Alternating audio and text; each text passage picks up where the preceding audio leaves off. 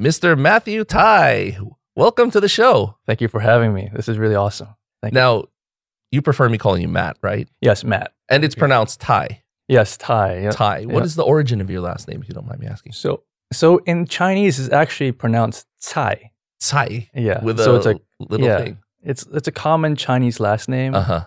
Um, but when my parents went to, when they were they were raised in Vietnam, so um, they had that translated to Thai. T Okay. H A I. Just because it's easier for people I think so. rather yeah. than getting irritated when Yeah. people don't say the t's, yes. that, that sound. Yeah. Do you It's- still get people saying that? The t's? Um, no, not really. Um, they just either say Thai, like Uh uh, huh. like with the T H, Yes. but uh, or or Thai like Thailand. Yeah. Okay. But the correct pronunciation is now the accepted, the way you, you and your family prefer it is Thai. Thai. Yep. Okay.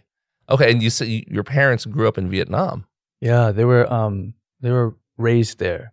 Okay. And um so we're we're Chinese, but um I didn't really know what I was back then when I was little. Um, Uh huh. I didn't know if I was Chinese or Vietnamese or Cambodian because um, uh, my grandparents were from there too. Okay. oh, so they grew up in in Vietnam as well. yeah. Okay. so- That's interesting. We my family has migrated around Okay. that region um, for, for years. Um, it, I don't know the exact story because I don't really uh, ask that.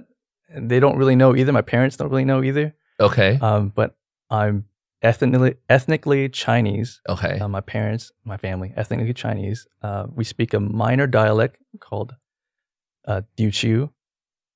Um, not many people speak that Is it like a very low percentage of people in China? in China. speaking- Yeah, Like yeah. one region, I suppose. Yeah, one city. Okay. So down down in the south southeast part of China. okay. The part that's closer to Vietnam. Yes. yes. Okay. Um, so I only met a lot more of these people when I visited Singapore, and that's where my wife's from, Singapore. Okay. So uh, a majority, it seems like a majority of DG people migrated to Singapore. So uh, that was the first time that I met mm, a lot of people With your background. with my background, yeah, with but with that language, and I I couldn't speak it that well. Yeah, anyway, so growing up, what did you speak? um, my uh, to my parents, I spoke Teochew. Okay. Uh, they didn't teach me Vietnamese. They know Vietnamese. They know Cantonese. They didn't teach me any of that. but you okay. yeah, so they they only spoke to me and my siblings and Teochew, that that minor dialect. Um, I suspect is so that they can uh, keep their conversation private in between between them t- the two. Yeah. It's very advantageous for immigrants to be able to talk in front of their children without their children understanding. yeah. so they did that to you. Oh yeah. yeah. And they still do that to you, I suppose. They s- they still do. I've picked up a few words here and there, but You're getting a little wiser, like y'all Yeah, a are little talking bit. about me right Yeah, now, yeah, aren't yeah, you? Yep. That's cool. So growing up, it was really English. You grew up English, here in yeah. Houston. yes, I grew up here in Houston. Uh, um, so it's mo- yeah, English is my first language. Okay. Um, not really my minor dialect. I, I'm not really fluent in it. um, Okay. but English. So I speak English and, and a little bit of my language with my parents. So it's kind of a combination of the two. do you speak any other languages? Uh, so I know basic Mandarin. Okay. Um, uh, Is that something you learned later on or growing yes, up as well? I learned later on. Yes. How'd that happen? Um, so I go to uh, my home parish is Ascension Chinese Mission, Okay. and um, as I got older, I felt like I I wanted to minister to that population somehow. So I took s- a few lessons here and there, Uh huh. and eventually uh, I got proficient enough to take a test, and where it labeled me as level one proficiency. So. Uh, very basic level, but it, it's It's something. it's something. Yeah, yeah. That's cool. Yeah. That's cool. So you went through the effort. Was it easier for you because of your parents' background, or is it completely No, different? completely different. okay, yes. so it's not like those Nordic languages that are similar. Right. It's really a completely different language yeah, altogether. completely different. I never I never really learned how to read my language. So Uh-huh. I only spoke it. But um, learning how to read Mandarin, that was that was an exercise on its own, like a memory exercise, because it's just almost like pictures, right? Yes, yes. Just symbols and It took a while to memorize. You know what I just realized? Have you ever tried doing that, you know, those DNA tests like 23andMe I and did. all of that? I actually you did. Yes. Yeah, because Yeah. Uh-huh. that would be cool because because of your background growing Yeah. up. I mean, your parents growing up in Vietnam, but being of of Chinese Yeah. descent, were you able to find anything interesting? Not really. Uh, They well, every time they get more data, I think they keep changing the percentage of how Chinese I am. Yes. So at first I was probably at ninety percent Chinese, and then Uh-huh. eventually it goes down to like seventy something percent Chinese. Uh huh. Because that that region, that southeast region of uh, Asia, there's a lot of migration. So Yes. um, they don't really have a, I guess, accurate data set for yeah, they what, didn't have what does it really mean. those political barriers that they Yeah. have now. Yeah. What does it really mean to be Vietnamese? What does it really mean to be Uh-huh. Cambodian and all that, you know, Exactly. based on DNA. Yeah. That's So- that's cool. You probably do you look in the mirror like I'm getting less Chinese by the second now based off of this app, right? that's that's cool. So the more and more data you get, have you have you been able to get in touch with any like distant relatives through the, the app or anything? No, actually, no. Um, uh, they, they they show you know like distant relatives, distant cousins, stuff like Yeah. that. But I don't recognize yet. anybody. No, Maybe as as more people take it, it'll Yeah. build up more data. that'd be that'd be pretty that'd be pretty cool. That'd be a nice surprise. You said in Singapore there was a larger population of people of your background. Is there a big population here in the United States or is it very small? I'm actually in a little Facebook group uh, for for my language, uh, for my culture, but um, it seems like most of them are in California or or New York or Canada around here, but not not so much in Just in the Houston. bigger population hubs because of Yeah. the the percentage, the Yeah. chance of there being somebody Yeah. from. Okay, that's cool. and I'm not that fluent fluent in it anyway. So Oh, and they they they're fluent. Yeah, they're pretty so when good they at it. chat at it, Yeah, they're pretty good at it. it's, It's, like it- I have no idea what you're saying. Google Translate. Yeah. Help me out here. yeah, there's an app for that for my right? language. Yeah. Yeah. That's awesome. So you are a former seminarian, Yes. and did you grow up with the idea that you were going to become a priest, or is it something that came into your mind later on? No, actually. Um. So I was baptized as a baby. Uh, Uh-huh. Received my first communion at the age of ten, Okay. and then after that, we stopped going to church. And I, I was really happy that we stopped going to church. It was, really? Yeah, it was it was really boring. Mass was so boring. Everything was boring. Um, and plus, it took me away from my Saturday cartoons. So so that that, that was um, I was I was really happy when they when we stopped going to church. Um, it wasn't until after high school uh, that I that I went to uh, Ascension Chinese Mission uh huh. uh, only by by a friend's invite. But no, um, I didn't think about seminary or priesthood until way later later on. Like I was 20, 25. Okay. Yeah, So is there a reason why your family just stopped going to church? Is just fell down, fell back in terms of priorities. You got caught up in life. Is that what happened, or was there? s- so I la- I later found out that um, they didn't like the priest asking for money all the time. Okay. They- that's their perception of of church was the priest kept asking them for money, asking the congregation for money, and it rubbed them the wrong way. yeah, yeah. we- Was it a growing parish at the time? Was it just very new? No, it's it was been there. It's been there for a while. Um, they just they Had a wanted lot to of projects. grow. Yeah, they wanted to grow a little bit, have a new building, I think. Okay. Um, but I don't I don't remember them asking for money, but I guess they remember it uh, very well. And we're lower middle middle class, so Uh-huh. so to them, and the people they knew, uh, they were like, well, why they why they keep asking for money and just rub like you said, rubbed them the wrong way. And Yeah. they was like, all right, we're we're done. Okay. Yeah. Th- Have your parents gone back to? No, they have not. Uh, I think it's like a like a habit or guilt, but they go they go to Christmas mass. Okay. Yeah. Okay. So e- Christmas, Easter, those types of Yeah. tho- those types of masses. Okay. And you said it, it, it happened in the late in your in your twenties that you first decided to pursue the priesthood. What? How did that start? Where did the first thoughts come in?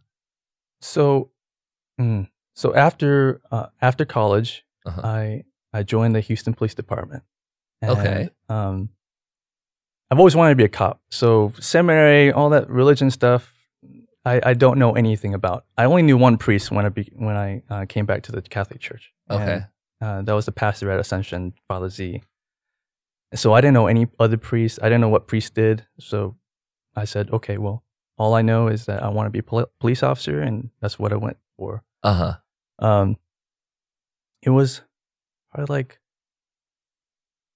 my my third year as a police officer that I started having a realization that um is this what I want to do for the rest of my life um my last year there uh, th- that that year I remember uh, we did a lot of enforcing uh, on um, homeless people. So we so we had to somehow clear the streets somehow or help them somehow. Okay. And the way t- that police officers do that is to enforce the law. Yes. And um, so I worked in downtown, and there were there were many Class C misdemeanors that we could we could uh, approach homeless people for. okay. So, like for example, they couldn't sit down on the sidewalk from 7 a.m. to 11 p.m. at night. Uh, so, I was really zealous uh, Okay. of, of doing that. So, um,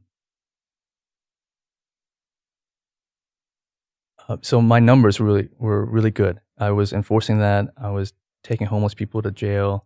Um, I was writing them tickets. You- They can't pay for tickets, so it, it becomes warrants. And so I take them to jail. Wow. Um, and then I remember at mass. Uh, so you, you said zealous how like you brought them in like every uh, every day you brought in like a handful of people. Is that how? yeah, so so that was a lot of people you yeah, were bringing in. yeah. So it was it was a couple. It was like a handful e- every day. Uh huh. Um, we we go in. Well, me and a few others. We go in, um, write tickets Yeah. for for m- minor um, infliction, minor um, uh, minor law violations. Things that probably could have s- you could have let slide. Is that what you're Yeah, saying? yeah. Like if, um, for example, if if someone in a suit Mhm. uh, with a suitcase or something like that. They, they worked there in downtown. Yeah. They were just sitting there on a sidewalk just to have a break. Yeah. We wouldn't bother them. Yes. But uh, someone who had a bunch of stuff was, uh, you know, looked homeless, was, had, had stuff on, on the sidewalk, was just, or, or just causing some sort of disturbance. We would come in, I would come in, uh, give them a ticket or tell them to leave. They don't leave, arrest them. Um, and I, I only enjoyed that because my numbers was going up. I, I liked, I liked the, uh, I was like like a top producer or something like that. okay. Yeah. You're like like a number one salesman. That's what it felt like. yeah, Huh? yeah.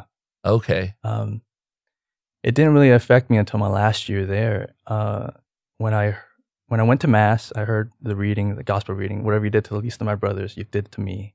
Oh. and uh, that that really got to me and I, I i couldn't resolve that that feeling that i was possibly arresting jesus Yes. i did i, I wasn't catechized well so i didn't really understand uh, So you the couldn't wrap your head around it, yeah and you left mass just yeah like disturbed.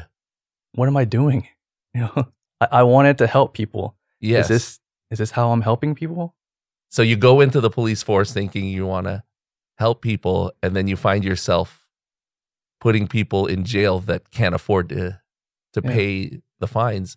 I mean, I, I did other stuff, um, you know, to to help others, but that was that was the one thing that uh, really got to me: arresting homeless people and clearing the streets um, of of you know their stuff. You know, like if you if we arrest homeless people, we have to take their stuff away because Uh-huh. you can't just leave it there. That's their stuff. Yeah. What do you do with it? Um, You just toss it. well, the more valuable stuff, you know, we can we can bring it and um, we we tag it to the property room so the so they can get it When they get when they out. get out. Uh huh. but the like the shopping carts full of stuff. I, ca- I called in like the dump truck to come in to Wow. just throw all that stuff away. And, and this is stuff that they worked hard that, to w- collect. That was that was their stuff. and that got to you, huh? Yeah. And you said you said it really got to you the last year you were doing it. So how many years had you had done it at this point when you heard that that reading in mass? that struck you? So I was a police officer for about four years, less than four years. Okay. And I was at that station for majority of my time there. Uh-huh. And so three years, three to, yeah, somewhere around two or three years. Two or three years in that Yeah. third year, that last year, it just got to you. Yeah. So you left mass, your your head is all over the place. What happens next? I was like, there's, there's got to be something that I can do Uh-huh. to, to at least, at least make my soul feel better, uh, make my heart feel better. yes. Um, but I I just set that aside. Um, we, we, through my years as, as a police officer, I learned how to uh, was it compartmentalize? Yes. Yeah, and, and it's like okay, well, I'll deal with this later. Um, Focus on the job. yeah, focus on the job, Uh-huh. deal with that later. So it wasn't until um, my one of my coworkers invited me to um, this is dumb, but invited me to uh, train for the bike patrol. Okay. So I'm not very good at riding a bike, um, and my friends know this. They make fun of me about this a lot. But um, so during that training, uh, I broke my arm. Okay. So I broke my left arm, uh, and then, and then, I had the chance to to read. So so I was put on desk duty, and what what I did was I just passed radios to radios and car keys to other officers. okay. Because you couldn't be on the street because of your arm. Right. Okay. Uh, I, I had a book. A friend gave me this book called In Good Company by Father James Martin. Um, I don't read him anymore, but that book was was about his journey to the priesthood.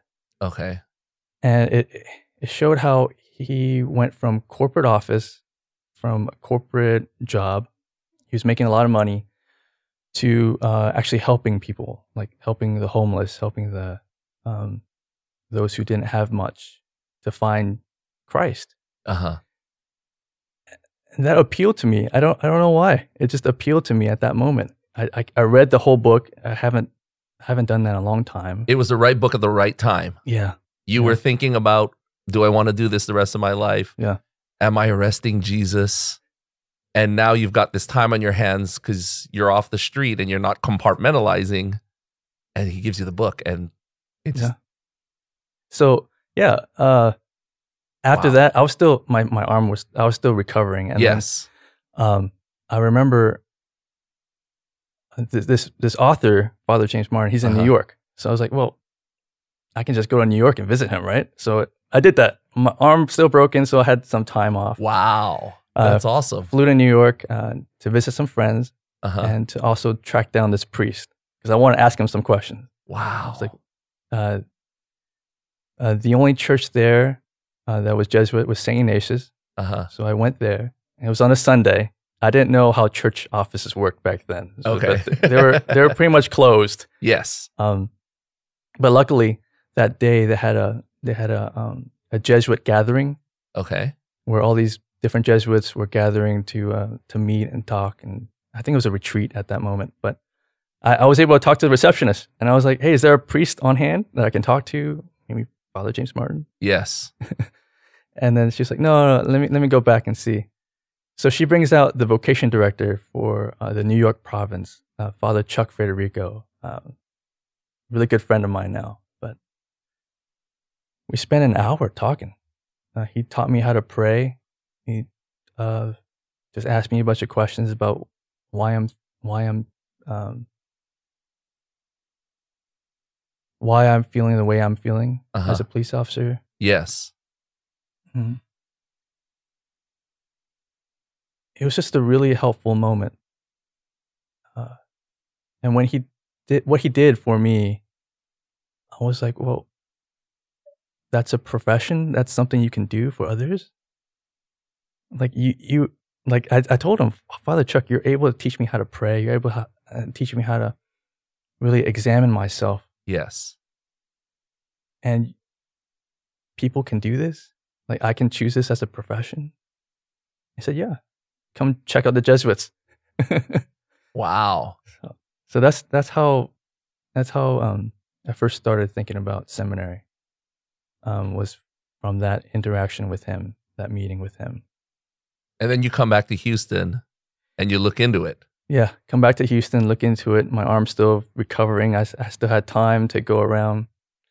Uh, I kept a- asking him questions like, Uh huh. Jesuits, you have, you have to be sent anywhere in the world. And I was like, I, I don't know if I want to do that. I'd like to stay here in Houston. yes. Um, and then so, so I was like, well, okay, so there's priests in Houston. How do I get a hold of them? So I so I finally end up looking up uh, the Archdiocese of Galveston, Houston, Okay. and that's where I met Father Dat, and he talked to me more about seminary, and I was like, okay, well, uh, he told me to go daily mass. I didn't know there was a daily mass. I thought mass was only offered on Sunday On Sunday. Okay. so like I, I was like a new new Catholic again. I was like I didn't know that there was daily mass. I didn't Yes. even know that. yes. Um, so I learned more, uh, read more. Actually, read the a little bit of the Bible. I was really proud of myself then. Not just what you hear in church, yeah, just but you not- actually open the book up. Yeah. Uh huh. um, and it just took less than a year. Um, and then I, I told Father that okay, I'm ready.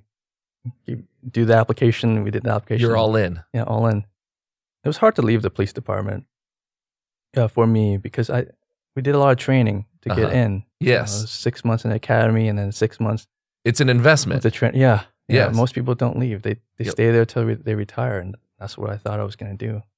And did you go back onto the street or were you still in a cast when you decided to call it quits as an officer? No, I, I went back on the street, uh, recovered, went back on the street. Um, and then how did that feel? I was I was definitely a little different. Um, whenever I en- encountered a homeless person, I would try to talk to them now instead of just going, "Okay, where's your ID? What are you doing here? Get out Yeah. of here." Giving them the whole nine degrees Yeah. instead of that.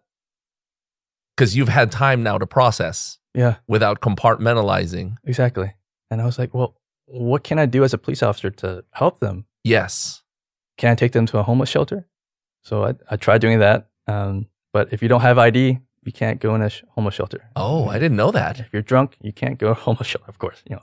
Yeah. if you're intoxicated or something like that, or belligerent, you can't Uh-huh. go to a homeless shelter. Wow. So if you don't qualify for a homeless shelter, then the only place for a police officer to really enforce the law and do his job is to take you to jail. Wow. Uh, over the recent years, they've they've reduced uh, that effort. Okay. Um, they've been trying. The police department, I think, the city has been trying to help the homeless people even- a Uh-huh. little bit more instead of just throwing them in jail, Yeah. serve their time, and then leave. and There come are back on other the street. programs and stuff that Yeah. they did you run into any of those people that you had, you know, been a little more, you know, for lack of a better word, cruel to? Did you e-, run into any of them again? There's, yeah, there's a few that I can remember, but um, most most part I don't remember their faces. Uh-huh. Like I said, like I compartmentalized. I didn't see them as Yes. um, I didn't see them as human persons. They were just another ticket, another person Yeah. just uh, getting in the way, you know. Wow. Getting away and improving my stats. Yes.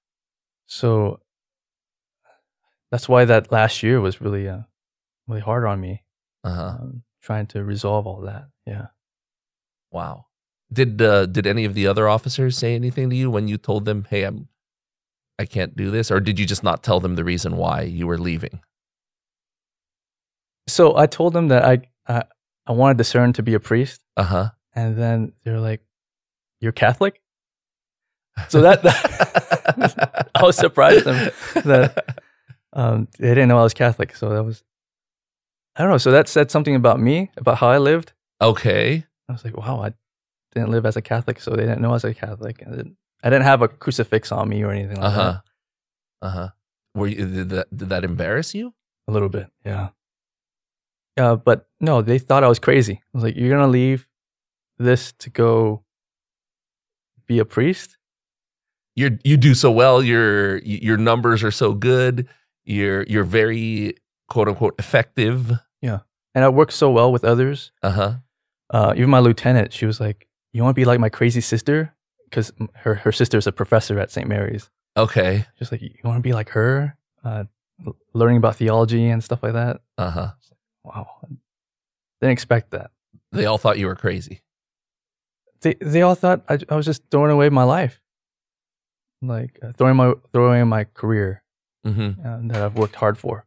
you had invested a lot of time and effort into becoming a police officer, and you were very good at it. Yeah. You were effective, and now Oh, you're yeah, just you know- gonna.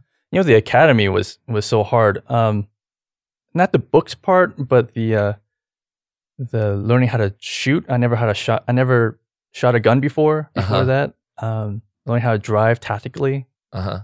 like I remember the driving course was like uh, we had to the hardest one for me was reversing through a through a course.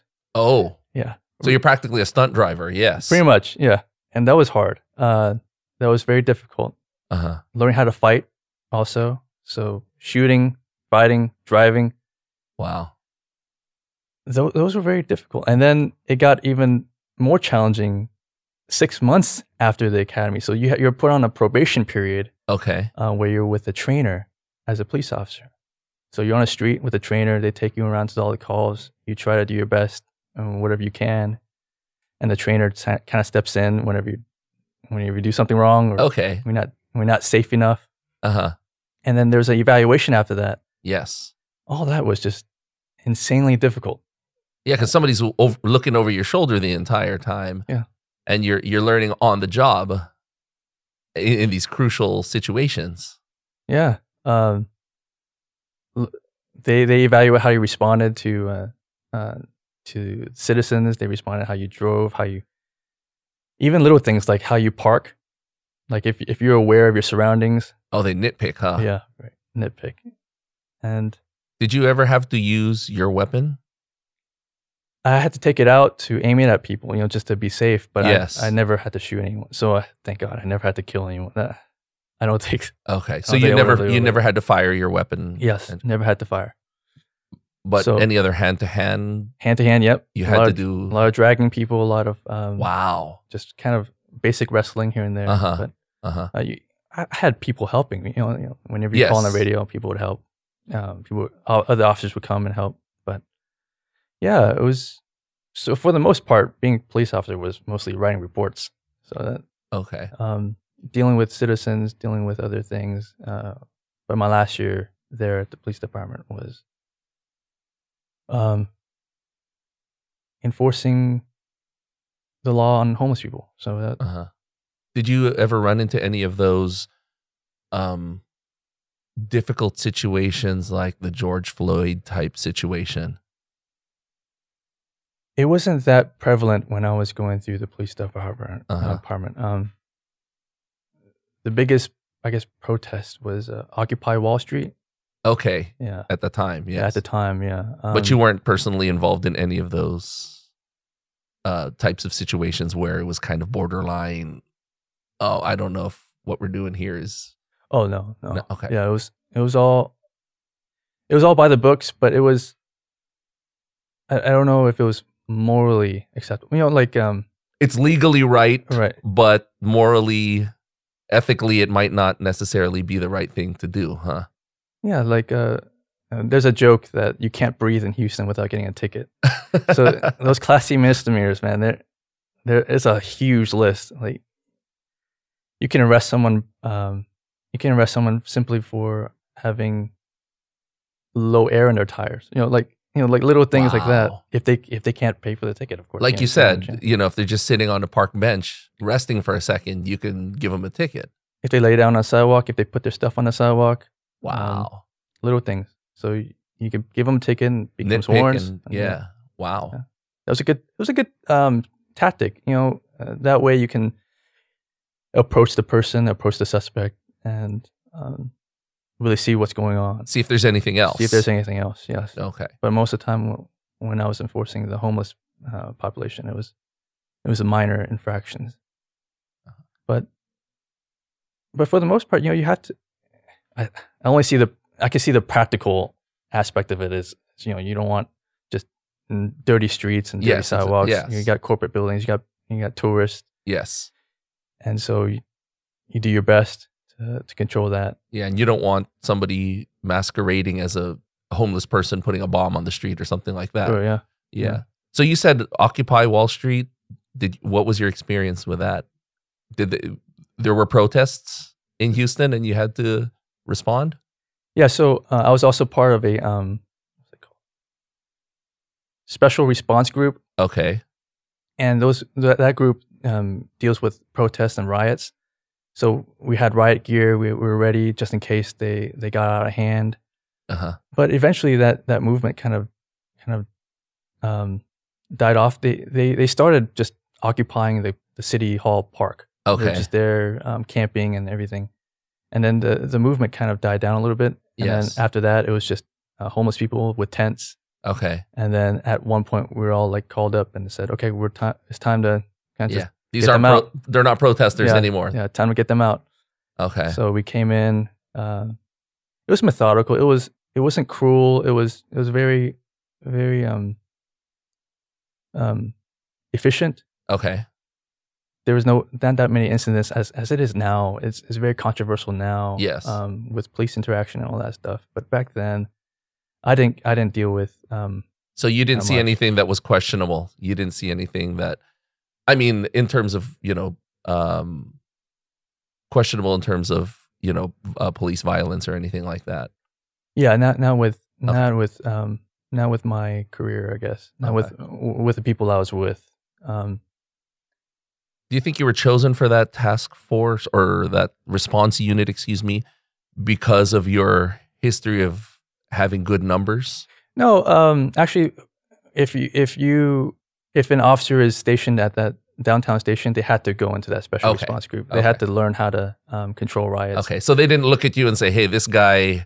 no He's Oh, no got I'm good not I'm not that numbers, we're good no um no yeah uh, we had to go through the riot training it was it was interesting because they they actually uh, it was like a week long program and uh, we had to we had to learn how to use a baton we had to learn how to put on our helmets for a With riot the gear, shield and with the- everything. yep, the riot gear the shield yep wow. and then uh, we got a little taste of tear gas Oof. so that that wasn't fun uh, yeah I remember my my eyes were watery Uh-huh. all the pores of my skin were on fire Ooh.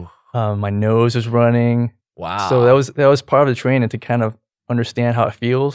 Yeah, to kind of desensitize you, I suppose, huh? Because you're Yeah. going to be in the vicinity of tear gas. Yeah. If ever, wow. So you you decide to leave the police force. What happens there? What because um you're leaving your your job. Yeah. And you're deciding to go into the seminary. So do you go straight into the seminary from the police force? Yep. Straight in. Um, I left in June of June of 2012. Um, I entered seminary in August that same year, two months later.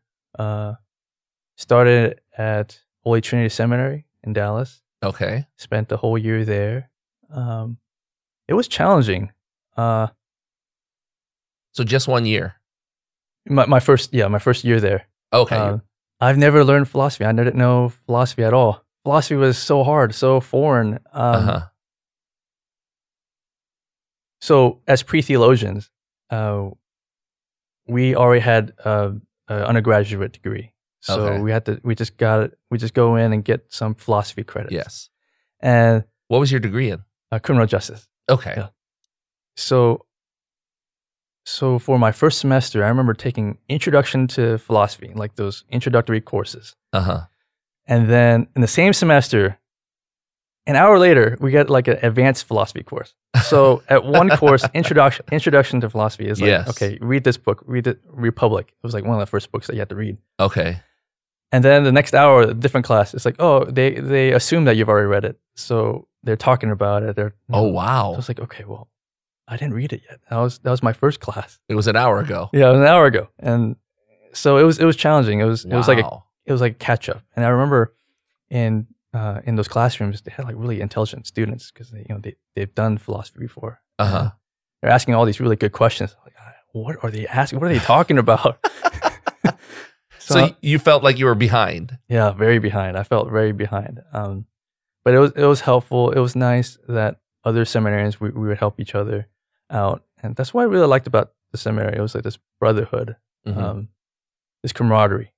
Uh, what what I experienced in the police department, I also experienced in the seminary. It was this camaraderie. Everybody helps each other out. okay. So where did you go to college for your um, for your bachelor's degree in criminal justice? I went to University of Houston downtown. Okay, Yeah. so Uh, you're really uh really a Houston oh, yes, person. yes. Never left here uh, until my first year of seminary. I went to Dallas. So that, That was your first experience being like out of town. Huh? yes, being away from Houston. Yeah. So you stayed with your. I- I'm guessing you stayed with your family while you were in college, or did you dorm? Yes, I stayed with my family. Yes. Yeah, I commuted every like four days out of the week. Uh-huh. Yeah, commuted to downtown, uh, all the way from Southwest So Houston. this was your first real experience being away from home. yes. How was that?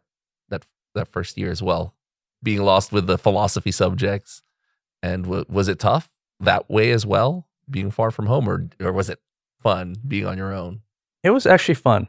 It was actually fun because I never had a college, you know, college experience Uh huh. where you would live in a dorm and, Yes, yes. and go to classes and go f- to classes from the dorm uh, and then be actually involved with the student life. I, I never, I never experienced that, and that was re- that was really nice. Um, I got to know other seminarians, uh, where they came from, made some really good friends, um, and the classes were just across the hill at University of Dallas Uh huh. they had like other student events, stuff like that that we could be involved in. And for the most part, yeah, it was it was a college experience for me, my first college experience away from home. Um, Was Father David Michael with you? yes, Father David Michael was me, with me. Uh, Father Ricardo Areola, then you had him on, a, on your show. Yes. Uh, so they were in my class. Uh, So you were all a group of seminarians just taking classes, hanging out, yes, yeah, and all that in in Dallas. yes, in Dallas. Yeah. So I was there for for two semesters, a whole year. Okay. Um, but my last semester there, I, I was having difficulty uh, with discernment. I was Okay. like, Is this really what I want to do? Uh, because after the f- get this after the first semester at University of Dallas at Uh-huh. um, Holy Trinity Seminary, my class we started out with sixteen people, uh, Okay. sixteen guys from all different dioceses, and then after that first semester, eight of them, half of the class discerned out. oh wow. So So a pretty big percentage of guys that you knew and had gotten close to were just gone. yeah, So did it make you think, oh, maybe this isn't right for me either, huh? I was like, w- uh, they didn't say anything because I only found out when I came back in January. Oh, they just up and disappeared. Disappeared, and I was like, did I not get the message? Wow. what what happened? Uh, am I missing something? uh-huh. So th- that jarred me a little bit. Um, I remember talking to uh, Father Rick about this at that time. uh-huh. Uh, I was like, what is happening? Wh- Why did everyone just leave? Did we not get the message? What's going Uh-huh. on here? So that stuck in my head. And also, m- my parents didn't want me to be in the seminary either. They didn't want me being a, plu- a priest. Oh, Uh, because they they hadn't been going to church. They didn't like they had that, you know, that bad taste in their mouth from from the parish that they felt was asking for too much money. yeah. Yeah. And uh, they didn't want me being celibate. So they had their ideas of what priests were. Um, Do you have brothers and sisters? yes, I have two sisters and one brother. I'm the oldest. Okay. So I'm the oldest son. okay. and they expect me. They never told me this, but uh, I've always got that from them. They expected me f- to um, to be with them, Uh-huh. you know, when To they get take care of older, them, to take uh, care of them. Yeah, as a, as the o- eldest son, it was kind of understood that that was your responsibility. yeah. So my mom, especially, she thought I was I was going to be a priest and just go off to a different side of the world, and they'd never see you again. never see me again. Yeah, and I told her, no, this is diocesan priesthood. This is you know within the city limits.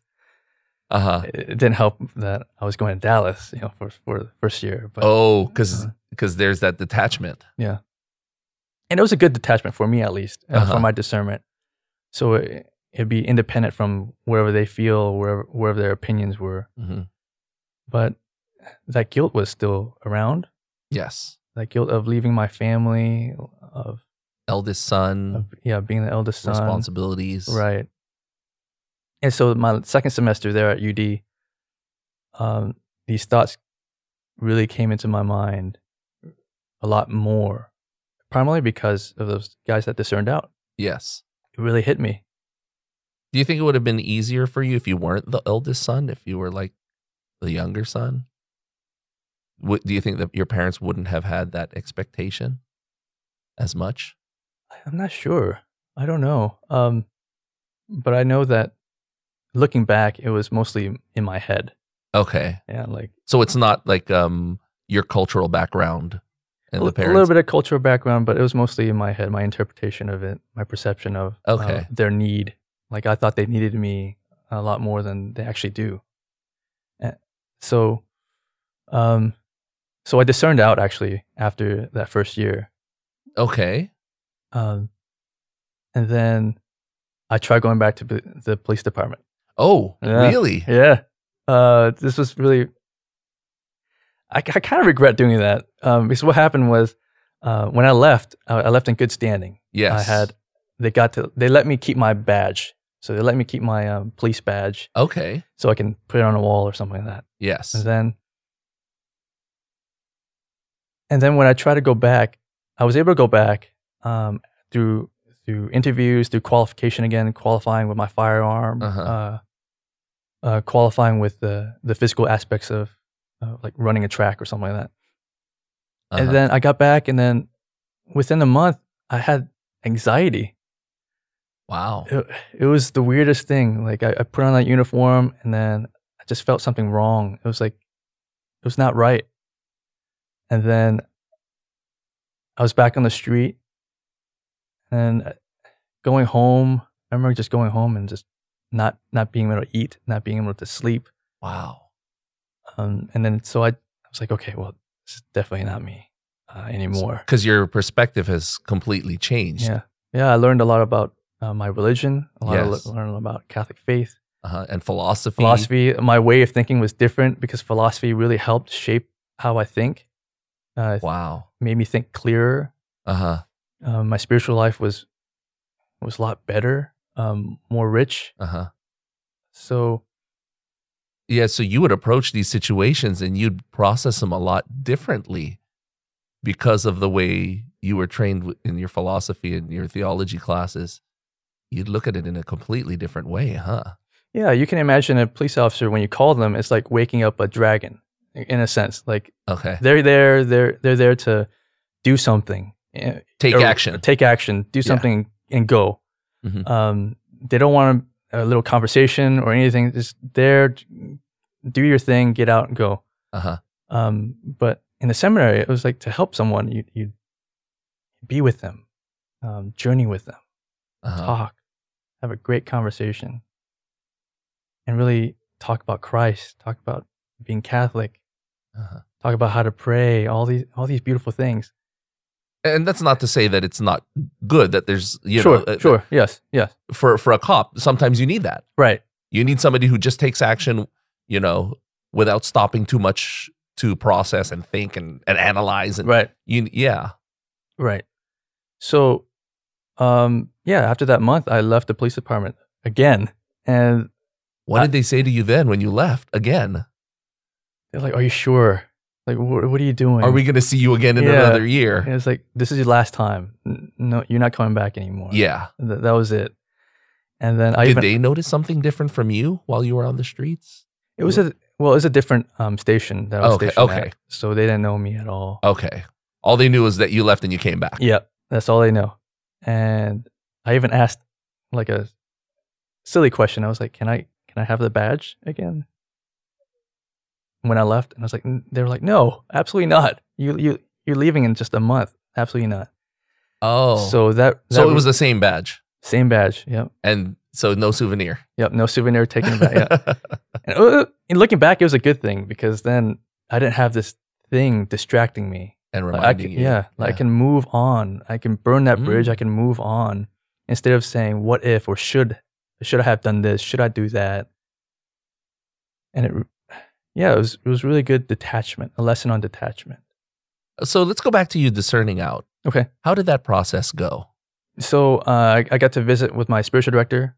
Uh-huh. Uh, we have regular visits with them uh, at the seminary, and I just said, I just told him like what I, what I just shared with you, like all those guys discerned out. yeah. what is Yeah. happening what is going on i thought uh-huh. Um, we had a good thing going Yes. um, and i told him my prayer life just kind of feels weird. I just distract. I'm just, just distracted a lot now. Uh huh.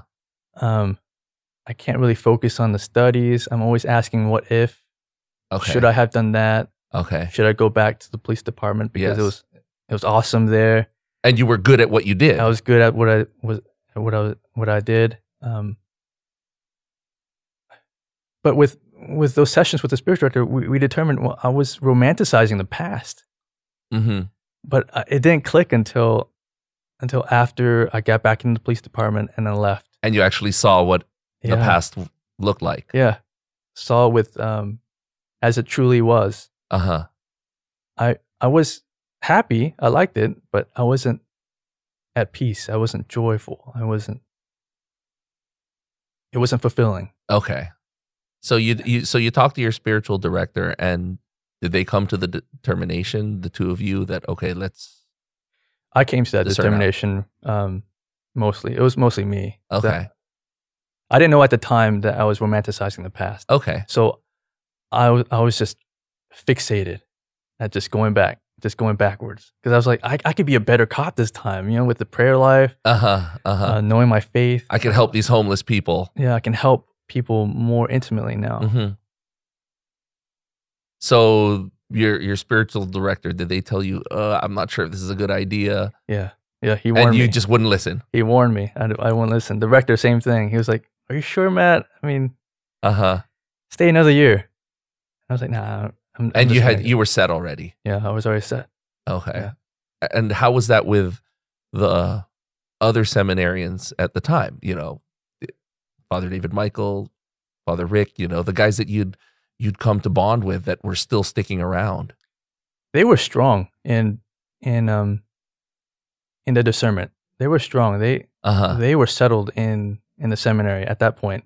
From what they told me, Uh-huh. um, so for me, I felt a little bad. I was like, "I'm leaving you guys." Okay, so you did talk to them. You weren't one of those that Yeah. disappeared. No, I, d- I didn't disappear. No, I had a good conversation with Rick, and yeah, like I, I teared up a little bit. I was like, I don't want to leave you guys, but I just feel Yeah. like I'm too distracted at my past or distracted at what I think I want, uh-huh.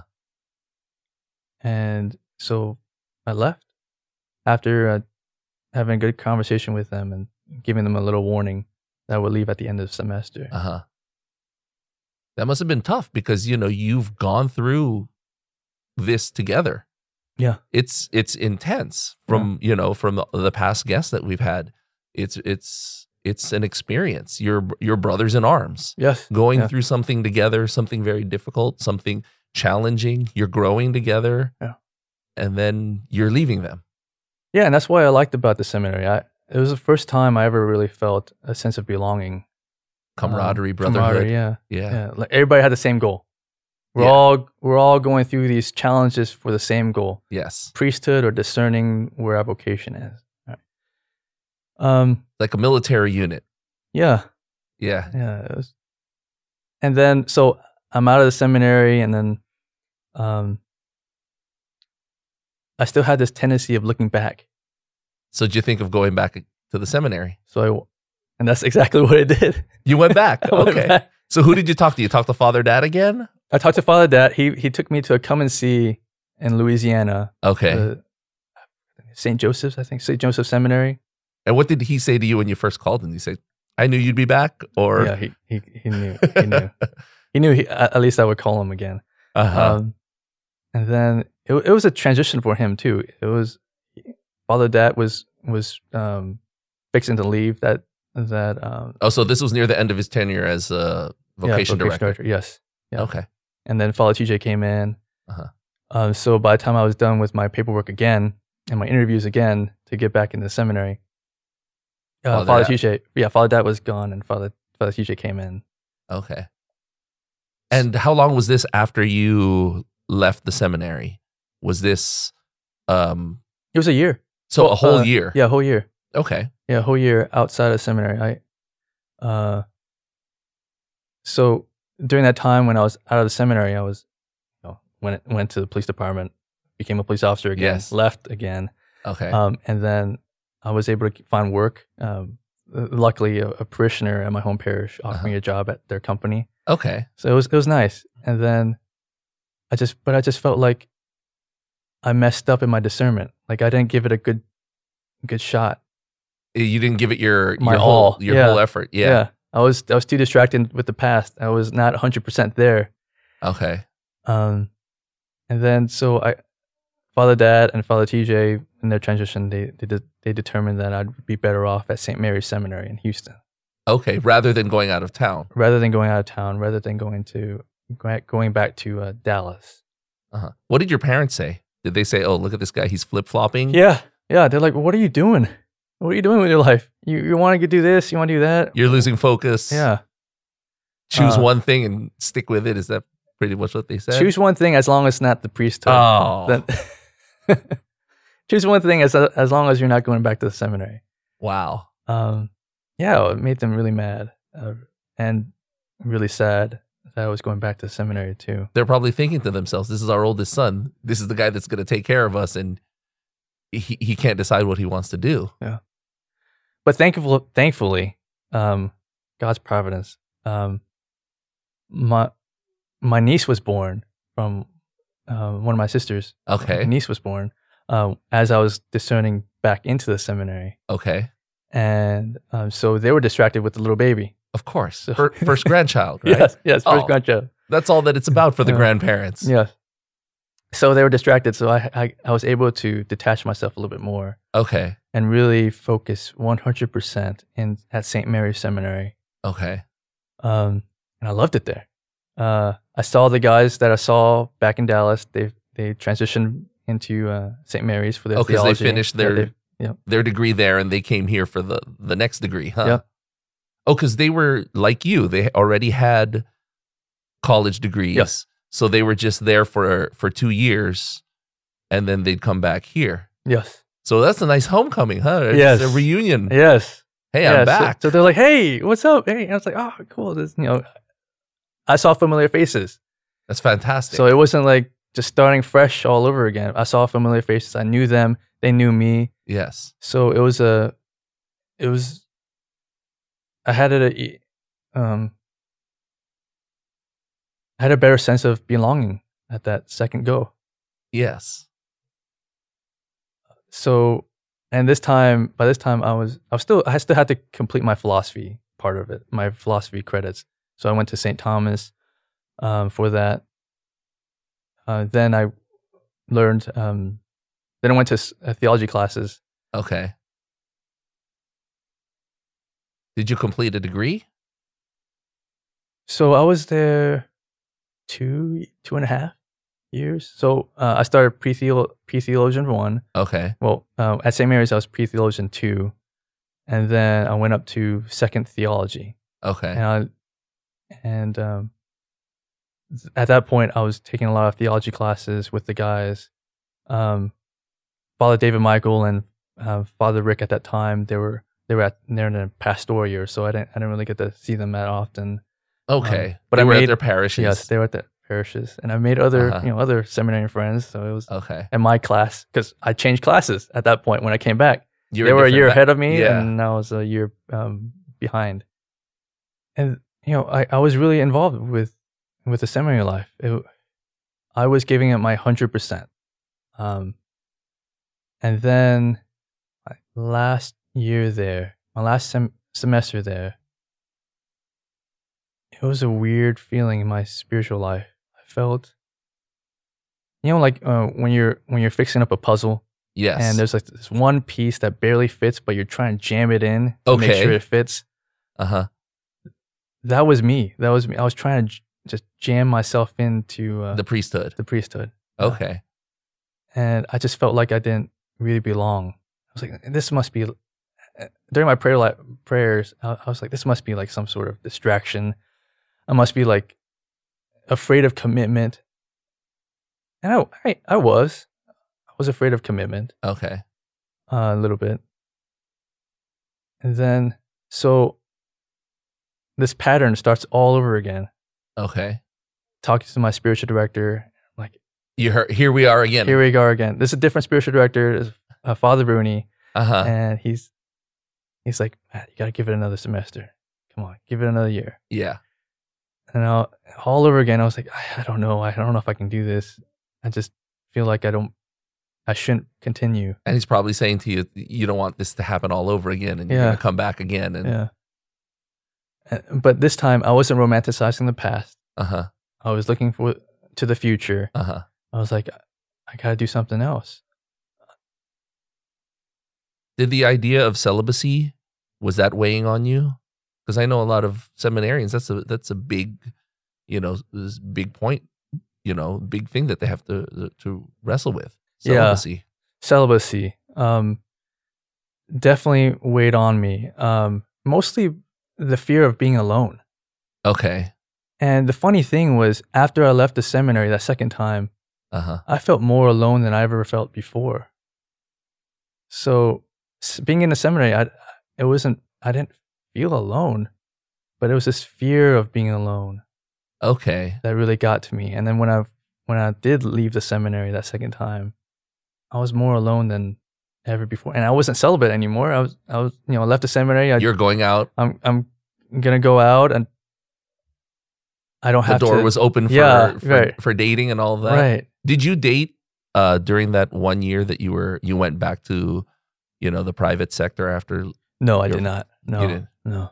So there was no it, that wasn't one of those things that hey I can date now. No, you it know? wasn't. Yeah, that was a surprising thing. I, I was more focused on w- what I need to do for my life, Um, career driven. career. Yeah, Okay. what, what I what I got to do. Uh, You know, every time I left the seminary or left something that I that I enjoyed, I lost the sense of identity, Okay. and there was this sense of grief that I had to process. Yes. um, what they say is like men if if they leave their occupation they they leave they they tie their occupation with their identity right Yes. and so i tied my occupation occupation my, with my identity You're no longer Matt the police officer. Uh-huh. You're no longer Matt the seminarian. Yeah. Like who am I? who am i yeah I had that I had that same experience when I left teaching Hmm. for a while. Like, what am I doing now? Who am I? You know, this was Yeah. my focus. I was, you know, when you introduce yourself to people, hey, what do you do? yeah exactly Right? yeah You don't know how to answer. yeah What do I do? What am I? and it was almost Wow. uh almost shameful almost like Yes. like what do you do for a living uh, I'm kind of in between. I'm kind of in jobs. between. I- i just left seminary again you left seminary again what are you doing so the uh, second time that you left seminary, was this it? that was it And did you know that this was it? no i was part of me was still a little bit open to Okay. going back And what? Uh, how was their reaction to you different? Was it the same thing? Oh, you're probably going to be back, or was it? Did they feel like this was it for you?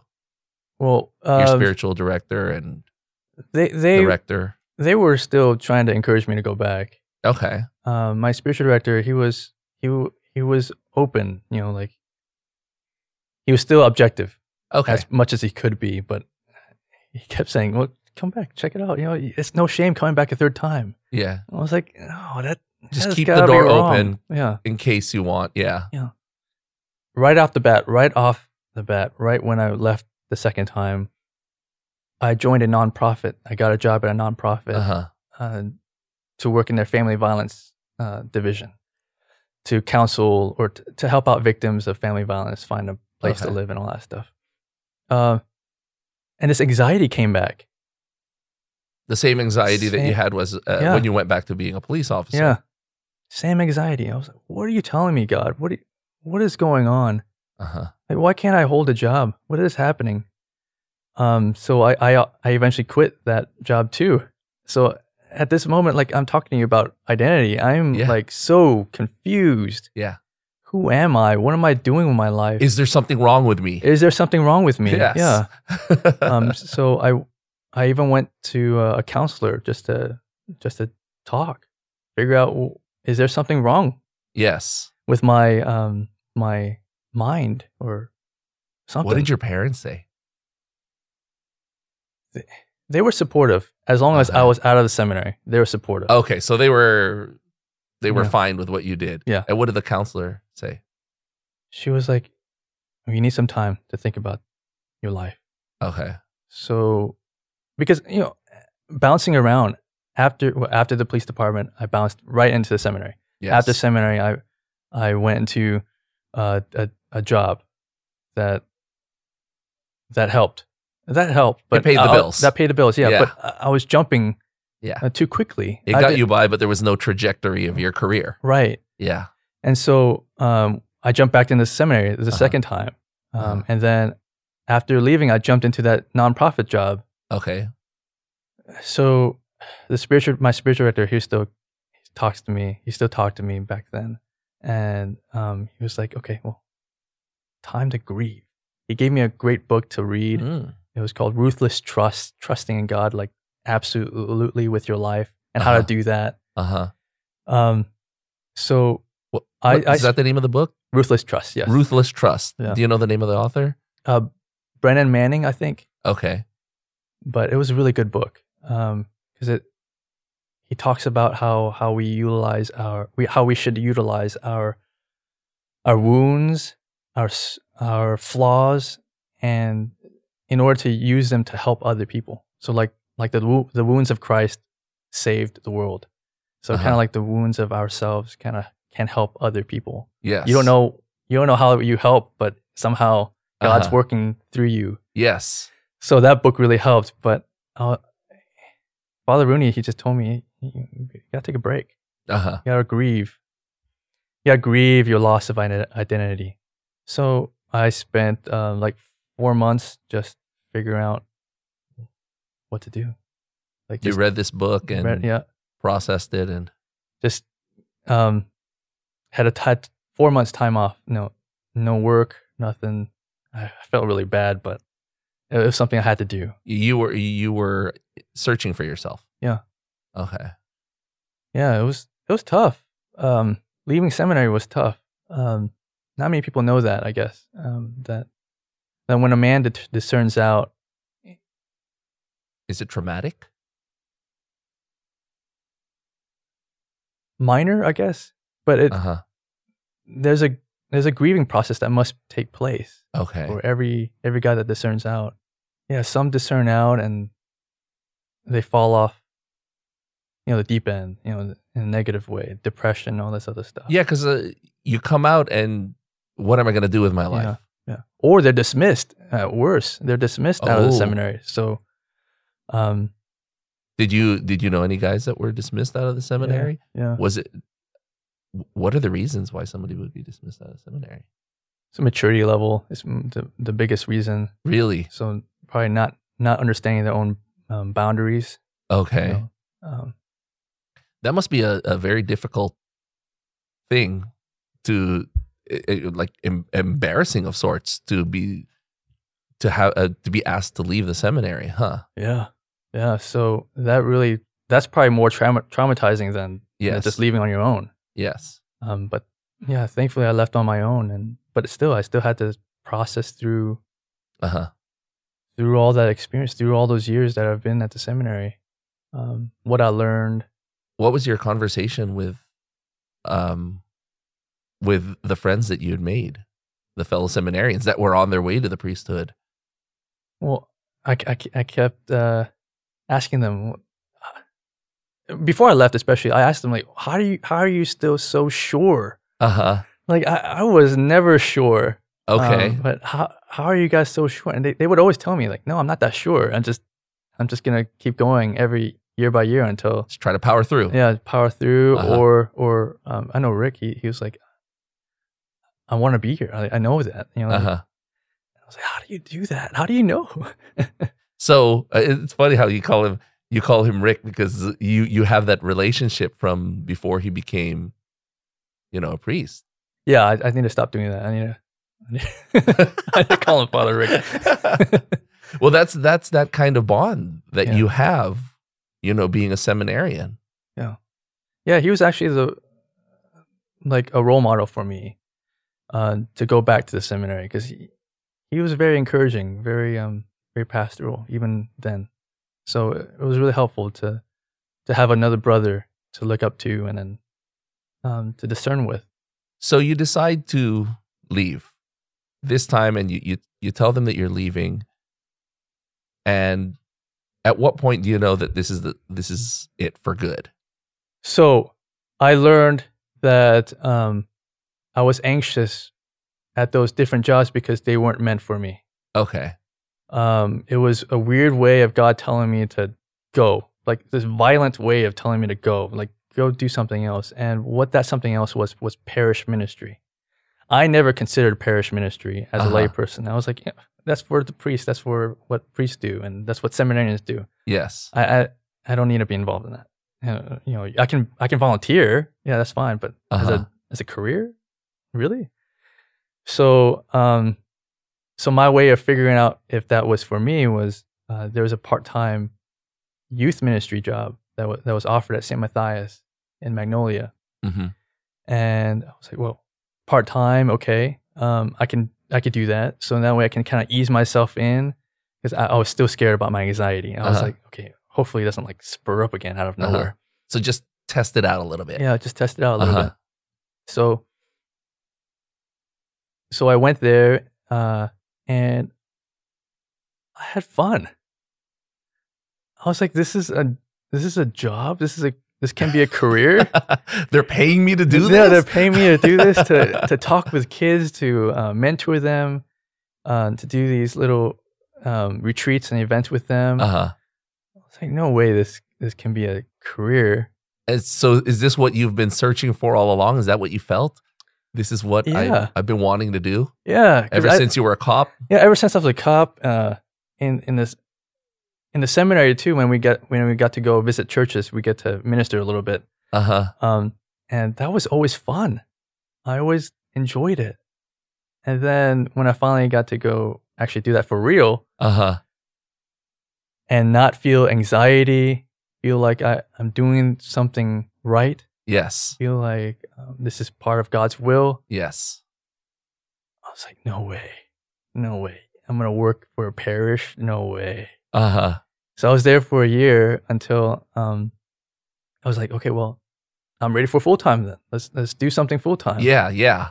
And then Father Christian at You Saint- found your thing. You're like, Yeah. let's go all in now. so Father Christian at St. Edward offered me a, a job at uh Uh-huh. St. Edward um, to be to coordinate the liturgy, and I've been there since well three years now, and I I love it. So all this time, God surprises me. Like Uh huh. He's the God for me. He's the God of surprises. Uh huh. Like every every time I I think I got something, I know I I got it. It it fails. Uh huh. Like I thought, okay, I'm gonna leave a seminary. I know what to do now. Fails. I'm gonna go to that nonprofit. That that's probably what I want to do. uh huh. Fails. Going back to the police department, same thing. Failed. Go back to the seminary again. Yeah, didn't work out. But I loved seminary. I mean, I learned a Uh-huh. lot. Uh huh. Uh, but then this, you know, these two jobs came out of nowhere: part-time youth ministry and then full-time coordinating liturgy. Do you feel like God was telling you, "Hey, this is what I've been trying to nudge you into doing all along," and Yeah. and you just couldn't get the picture? Yeah, so I am so thankful for all the, I guess, all the troubles that I've gone through. Uh huh. Um, So you don't regret the whole discernment process at all, I don't, I don't know. even though it was difficult going in and out, the embarrassment of coming back to all of that completely worth it. all worth it. Um, you know, at the time, I didn't, I didn't think it was worth it. At the Uh-huh. time, I was just like, oh, my God, what are you doing? Uh huh. why am I feeling this? What what is happening? Like, I remember that second when when I was in the seminary the second time, at here at St. Mary's. Oh, I spent a lot of time in that chapel. Beautiful chapel for one thing, but like, it was such a prayerful experience there. And Uh-huh. I remember many times I was like, "Why God? What? What are you? What are you doing? Like, why am I feeling like I don't belong now? Like, I thought you wanted me to be, be a priest, be your Uh-huh. priest. So what? What is happening? I Like- can imagine many tears were shed in that chapel. Oh yeah, yeah. Me and other guys too. all, all the other guys. yeah. That that place is so sacred for for priests and for people who discerned out. For Yes. everybody that that walked in there. Um. Yeah, I have a lot of good memories from from St. Mary's Seminary, even from uh, Holy Trinity Seminary. It's just the the brothers that I've got to know. Now they're priests, or they've they're married now, or something. What did it feel like watching them become priests? So I remember for uh, Father Rick's ordination to the diaconate. Uh huh. After his ordination, I, I came up to him and I was like, "You made it!" and just gave him a big hug. I was like, "You made it!" Uh-huh. And he was like, "Yeah, I made it." Wow. it was it was just this this sigh of relief, like going through all that all, the, like I understood their their journey, and I had the privilege of of joining them in that and kind of seeing what they went through those Yeah. early years and I, I could imagine you had some private conversations with them regarding your discernment Yeah. and your difficulties. Yeah, and we shared with it, with each other our difficulties. Um, but yeah, to finally see him at his ordination and to finally get up there and say, "We made it." Uh huh. Like we we knew it, we knew like all those tr- all that pain, all that trouble, all the all those all those classes that were really difficult or or just just a difficult you know prayer life figuring out discerning it's just to see them get ordained it's like ah made it It, you yeah, you Done. have a special bond with them. Yeah. It's it's it's kind of like seeing somebody in your military unit that you were in the mud with get a uh, you know a distinguished medal of some sort, like the Medal of Honor or Yeah. something. That's probably what it's like, huh? Yeah. Yeah. So it's it's beautiful to see that. And And then when they became priests, what was that like? Were you there at their ordination? I don't I don't think so. I think no, I, I did. I ca- I caught the end because I couldn't find parking and I was really late. I, was really late. I couldn't find parking and yeah, it was downtown. It was it was just so uh so hard to find parking there, but Oh, because um, all the relatives and friends that are showing up. yeah, This yeah. is not a pandemic yeah, yeah. ordination. Yeah, This it was is like a- 2019, so it was Yeah. just before the pandemic. But for the pandemic one, I I couldn't go to the the class that I was closer to. Um, Oh, because it was yeah, it was it was locked that was down. that was my year. That was uh, if I stayed, I would have been ordained uh, in 2020 as a During the priest. pandemic. Yeah, during the pandemic. and that was your group. And Yeah, Wow. and I I didn't get to I didn't get to go. was it live streamed? it was live streamed, so, So I you got were to able- see parts of it. Uh huh. When Wow. I saw it, I was like, wow, I could have been next to him. You Oh, could that be is- there, yeah, that lying is so weird. prostrate. Yeah. Yeah. I was like, that is so weird. But, but you were you were robbed of the experience of hugging them afterwards and congratulating Yeah. them. And I got to go to uh, Father Took's little uh, reception. uh huh. So I got to say my congratulations there, but I didn't get to go to their mass, to their um, to Yeah. the um, ordination mass. Um, so that That's crazy. You would have been one of those pandemic ordinated priests or Yeah. ordained priests. Yeah. Excuse me. yeah, I would have it was, but when I looked at at that time when I was looking through uh, when I was looking at that live stream, I was like, wow, I'm good, I'm good here. This is this, This is meant is- to be. This, is, meant to be. yes, Yep. exactly. Yeah. Yeah. So you don't you didn't have any regret this time. Yeah. You weren't looking back. Right. I wasn't looking back. That romanticizing thing, my that tendency to romanticize the past has been controlled in a sense um, through my through discipline and through prayer life. Uh-huh. Um, and and I was I was dating my uh, my wife at that at that point. Yeah. So uh, I got married in uh, during the pandemic too. I got married in December of last year, and Oh, so you're still you know newlywed. yeah, Wow. six months. Yeah. Congratulations. Thank you. Thank you. Six months and uh it's it's been awesome. And I thank I thank God every day for all the I guess all that pain and all that um confusion and loss of identity and all that grief Uh huh. paid off.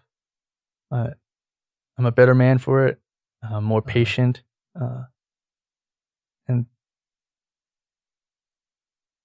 I I don't regret it. It just it, it kind of hurts when I think back, but it's just like just looking back, I'm like it had to happen. It made you who you are. Yeah. It got you to where you are. Yeah. Did any one of your priest friends do your wedding? Yeah, Father Rick, actually. Father Rick did your wedding. Yeah, That's yeah. fantastic. Yeah. Which parish did you do it at? Uh, so I we got married at uh, St. Edward, I- and uh, Uh huh. my spiritual director was there. Father Rooney was there too. So it was, and the pastor and my uh, Father Christian, Father Chris, Father uh, Thomas, the associate pastor there, Uh-huh. associate um, priest over there at St. Edward. It, wa- That is it. That's a unique experience. yeah, and That- uh, um, that- the newly ordained priest, Father Wayne. Ah, yes. Yeah, uh, he was he was a deacon at my wedding.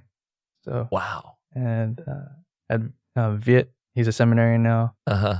but he was there at my wedding. So it was That I mean that That's that nice. experience of Father Rick, who you'd been in the seminary with, fin- doing your yeah, your wedding. That's it, it. Must have been a little surreal, huh? yeah, for him and for you because you ha- you had watched his ordination thinking that could have been me and he's probably thinking the same thing if i discerned out i could be in his shoes that's it, it was a privilege uh, for me to just walk with him in the seminary. Yes. And then um, it was just awesome for him to to be able to celebrate my my wedding. It was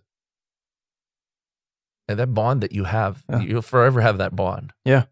with, with with with him and with the other seminaries that you walked with and shared that time with Yeah.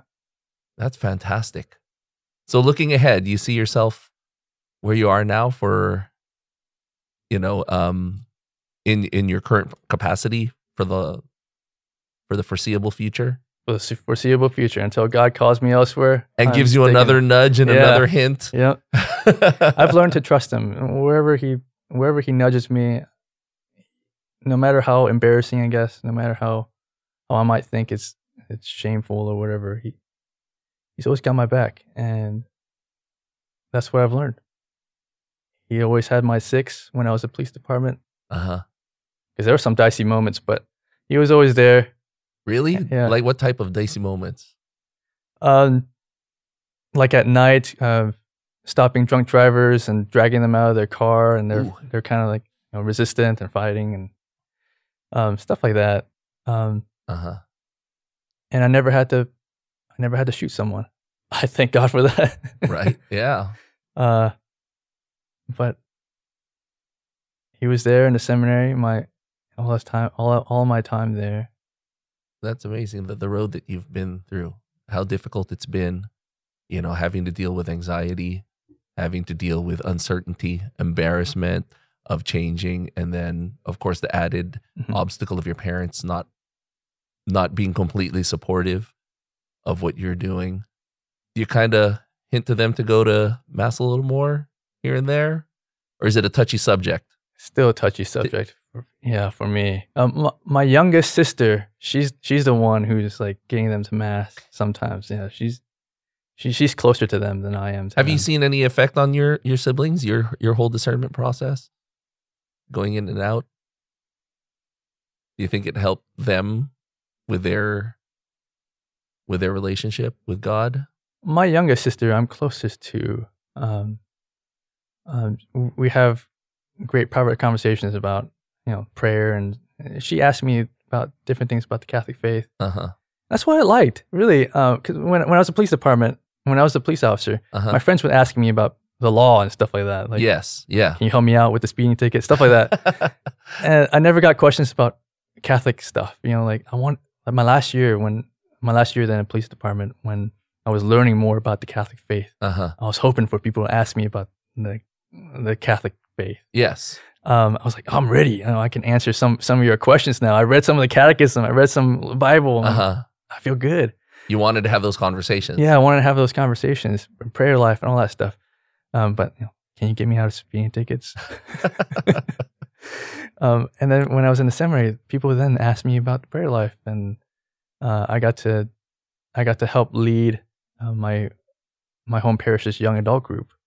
So that was that was really awesome. It was just like walking with these guys and and these men and women uh, in their in their discernment, in their in their faith, and I liked being asked about the Catholic faith. I I found great joy when answering those questions.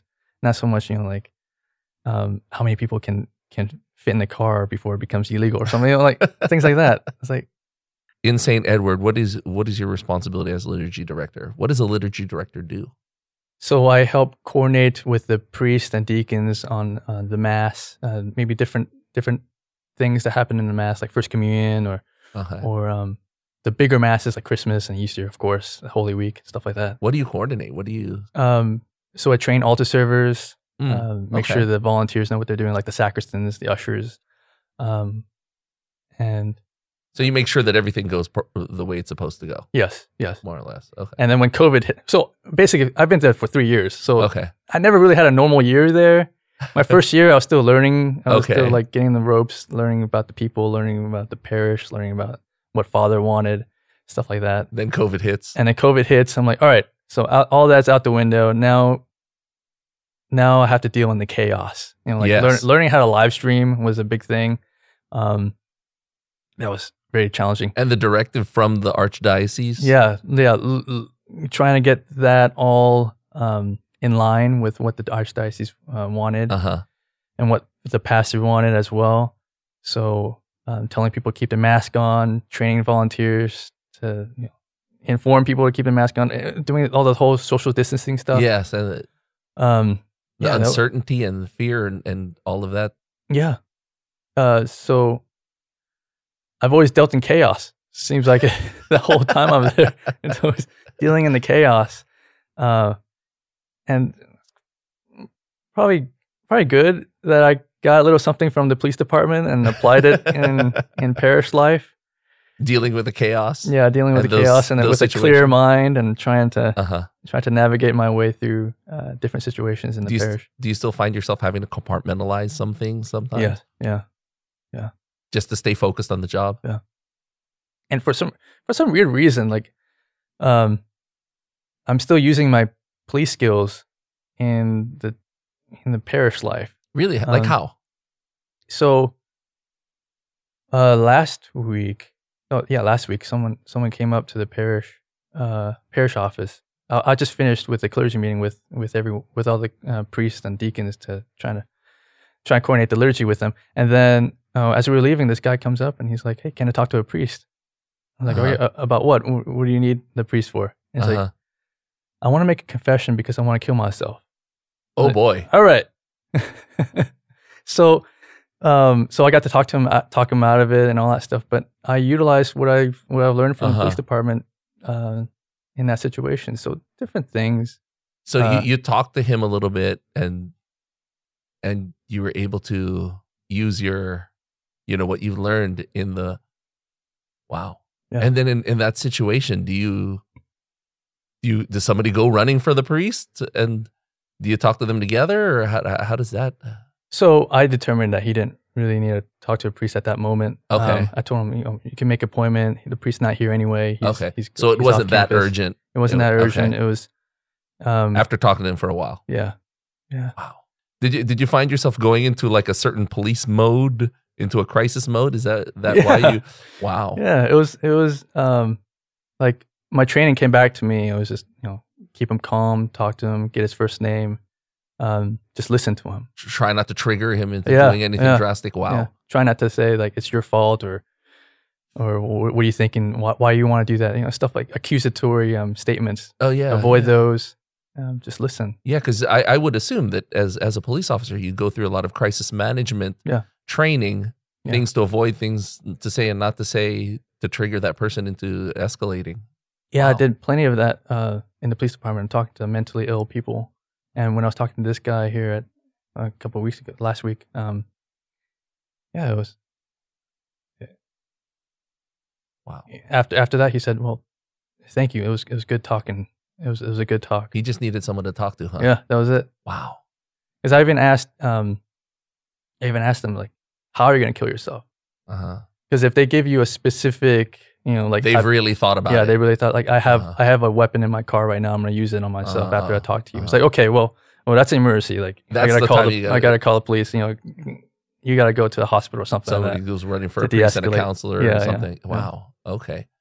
But he didn't have he didn't have a specific plan. So I it was- just it was realized you, one- you have a very unusual skill set, huh? You've got that police training, you've got the seminarian training. Yeah. Wow. Yeah, This- I, I am unusual. Yes. very unique, very unique.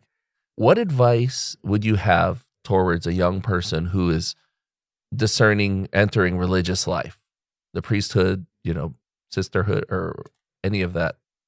What advice would you have for them Like they're starting to get in. to discerning to get into religious life? If y- if you're gonna discern to get in to go into the seminary or to the religious life, Uh-huh. yeah, give it your hundred percent. Give it your all. Um, that's the only way you know th- if God is calling you to that particular religious life or the priesthood or seminary or whatever. Give it your hundred percent. Give it give it your all. Because if if you don't, and if you're just attached too attached to your to your past or or to keep thinking about if you should have done that or should have done that differently or should have done this Uh huh. should have um, chose that career or should have. Di- don't worry about any of that. That would be sorted later. But give it your hundred percent when you go in. Um, I think that would be my advice. So if it's not meant for you, it'll it'll come out that it's not meant for you, but at least you gave it your 100%. So that's what Yeah. you're saying. So go in, give it 100%. If it's not meant for you, God will show that it's not meant for you, huh? Yeah, I read this book uh, by Henry Nouwen. Uh, it's called Discernment, but he's, he said it, you have to give it your 100%. That's the only way you'll know that it's God's will. If you don't give it your all, then you'll be distracted and you won't know. And that was from my experience as well. Um, s- What book was that? I think it was called Discernment um, by, by Henry Nouwen, one Okay. of those discernment books. do you do you recommend that book for for anybody who's thinking of discerning? Or or if they're already in the process. Yeah, if they're already in the process, I think that would be a good book. Um,